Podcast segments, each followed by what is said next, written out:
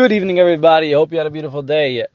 Moshe Rabbeinu sends off Hoshea, his student, and he adds the letter Yud to his name to make his name Yehoshua before he goes with the rest of the Meraglim, the rest of the spies, to go check out Eretz Yisrael. And as we might all know, that the spies went to Eretz Yisrael and they came back with very bad reports, and everybody cried about it, and it was not a good, very, very not a good time um, in our history that we cried for nothing and that we didn't trust Hashem.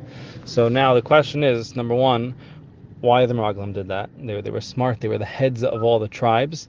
And second of all, how did Moshe Rabbeinu help Yeshua by adding the Yud to his name? So when he added the Yud, now the beginning of his name is Yud and Hey, Ka, which is the name of Hashem. So he said, Hashem should save you. So he basically added a letter to his name, and davened for him, it seems, that Hashem should save you. So the question is, why does he need to add a name, add a letter to his name, and daven? One we learned would have been enough.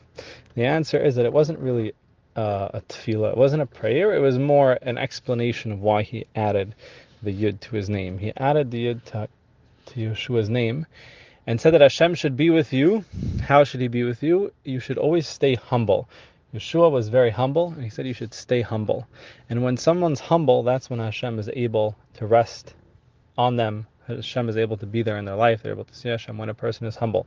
The other spies, however, they were not humble. They were haughty. They enjoyed their position of power, and they didn't want to lose it. And they knew that when the Jews would go into Eretz Yisrael, they wouldn't be the heads anymore. So they wanted to stay in the desert because they wanted to be at the positions that they were, which obviously not a good thing. So Moshe Rabbeinu told Yeshua ben Nun that you should stay humble, and he gave him the letter of Hashem to ensure that he would stay humble. A very cool thing is that the the name of Hashem is the same gematria, the same numerical value as the word gaiva, the word haughtiness.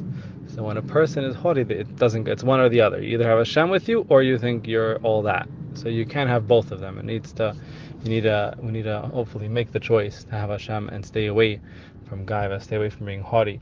Everybody should have all the brachas from Zera Shimshon. We should be able to live that way, always realizing that Hashem is the ultimate giver.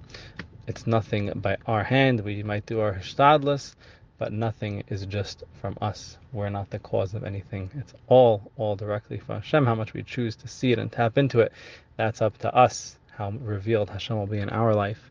We should all be zeicha to have Hashem in the most revealed way and understand that it's all from Him. Everyone should have all the brachas from Zera Shimshon. Have Shimshon Chaynach Everyone should have a beautiful night.